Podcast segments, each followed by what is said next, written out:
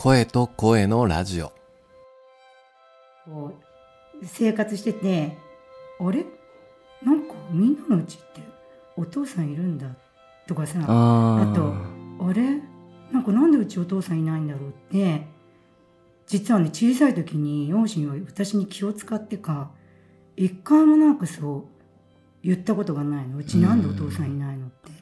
でまあ韓国にいるんだよっても素直に多分お母さんが全部話していこうって思ってたから素直にちゃんと事実を伝えてたからだと思うんだけどなんかこうそういうのを思うきっかけとかっていつぐらいから思うのかなと思って。あーなんかえなんかそんなにまずそもそもなんかこう普通ってなんだろうっていうそのみんなまあ当たり前にお父さんがいて、お母さんがいて、みたいなことはあると思うけど、うんなんかそれが必ずしも別にそのなんか正解とか間違いとかないと思うし、うん。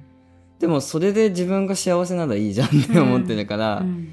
そんなに気にしたことはあんまりなかったかな。むしろなんかこうお母さんと2人だからん。すごいなんかお母さんのこと分かってると思ってるし、うんそれにしかできないことがあるなっていうふうには思ってたから、まあ、そん。なにお父さんをのことがいないなっていうふうなことにとらわれてた時はうん。そんなになかったかな、おそういう家庭なんだなっていうふうな認識だったから、へむしろそのお母さんの強さに触れられた自分はすごい幸せなんじゃないかなっていうふうに思ったり。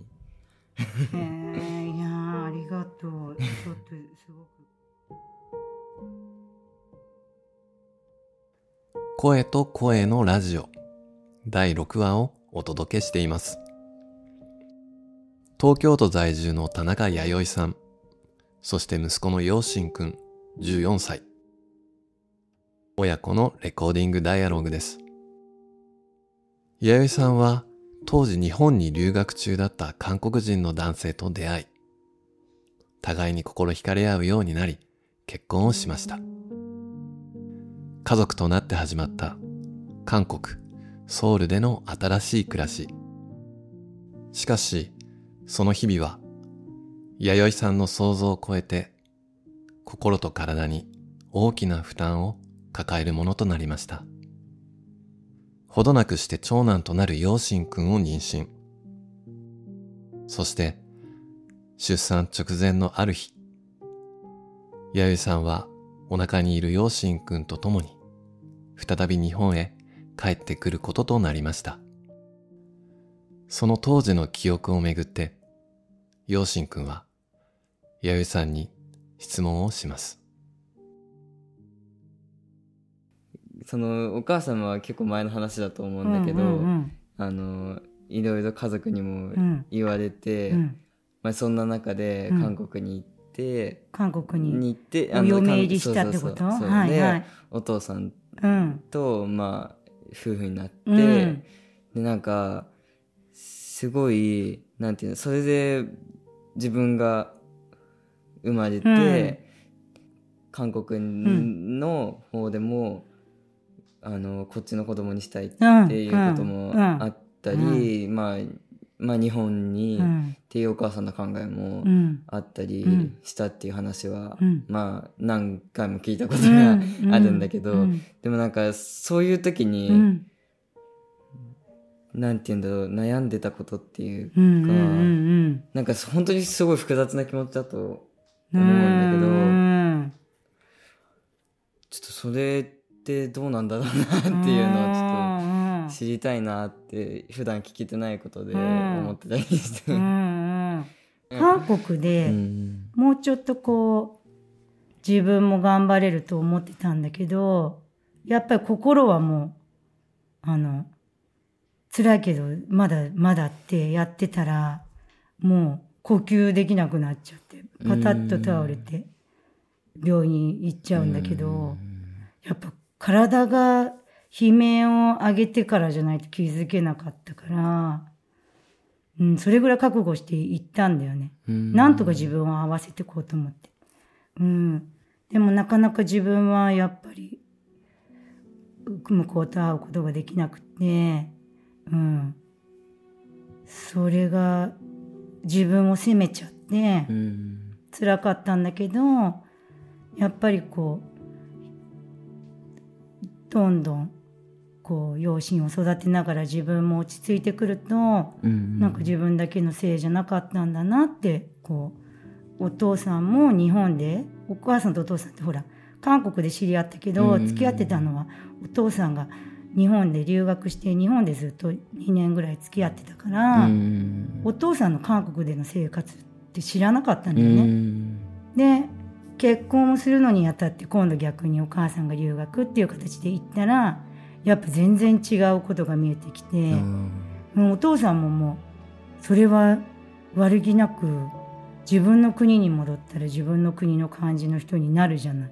やっぱちょっと違う人だったんだよね。うんでもまあ最終的にはもうやっぱり今も優しいからすごく間違った人じゃなかったなって思えるから。うんうん、本当あの時行ってよかったなって。だからそのね今ね大変だった記憶ってねほとんど両親によって消してもらえてんの。あそうなんだ。そうあの両親を連れてソウルに小学校3年生から行くまではもう実はソウルの映像をテレビで見るたんびに鳥肌が立ってその当時の記憶が蘇って、もう耳を塞ぎたくなるぐらいやっぱり自分の中で引っかかりがあったんだけど両親を連れて違う環境でねお父さんと会うようになったらすごい良さが見えてきて。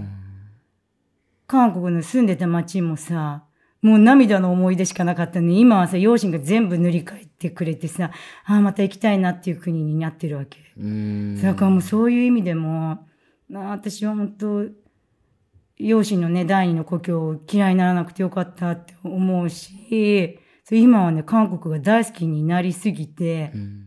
もう本当に記憶書き換えられちゃって、韓国に悪い感情一切ないお父さんとか。うんもうむしろお母さんが悪いお父さんが悪いじゃなくってなんかお互いにちょっと外国人の人を迎え入れるには難しかったのかなって、ううん。んうん、こう今の環境で思うのはこうあ両親をうちに預けてくれたってすごいことだなって。そういつもなんか両親を預かり物だと思って大事に育ててきたからこう私を信頼して預けてくれたわけじゃん向こうの家族はさ、そうそうそうもう両親を絶対育てたかったわけよずっとね、うん。そう。でもなんかそんな風に預けてくれたから感謝。うん。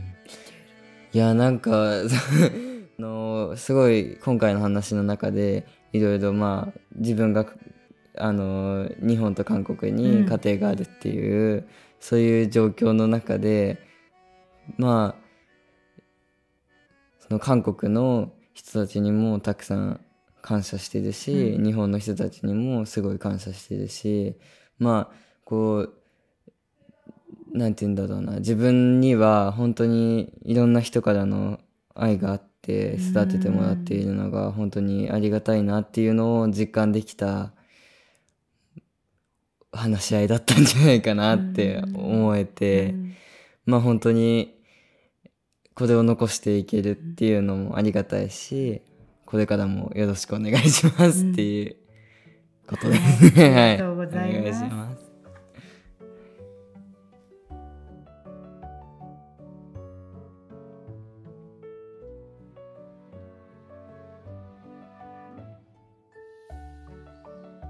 声と声のラジオ。今回もお聞きいただいてありがとうございました。かけがえのないものがかけがえのないものであるように。そして、身近で大切な人の声にもう少し耳が傾けられるように。そんなことを願って、この声と声の録音、記録、配信活動を続けていきますので、どうぞこれからもよろしくお願いします。それでは、バイバイ。バイバイがいい。すごいなんかすごいバイバイがいい。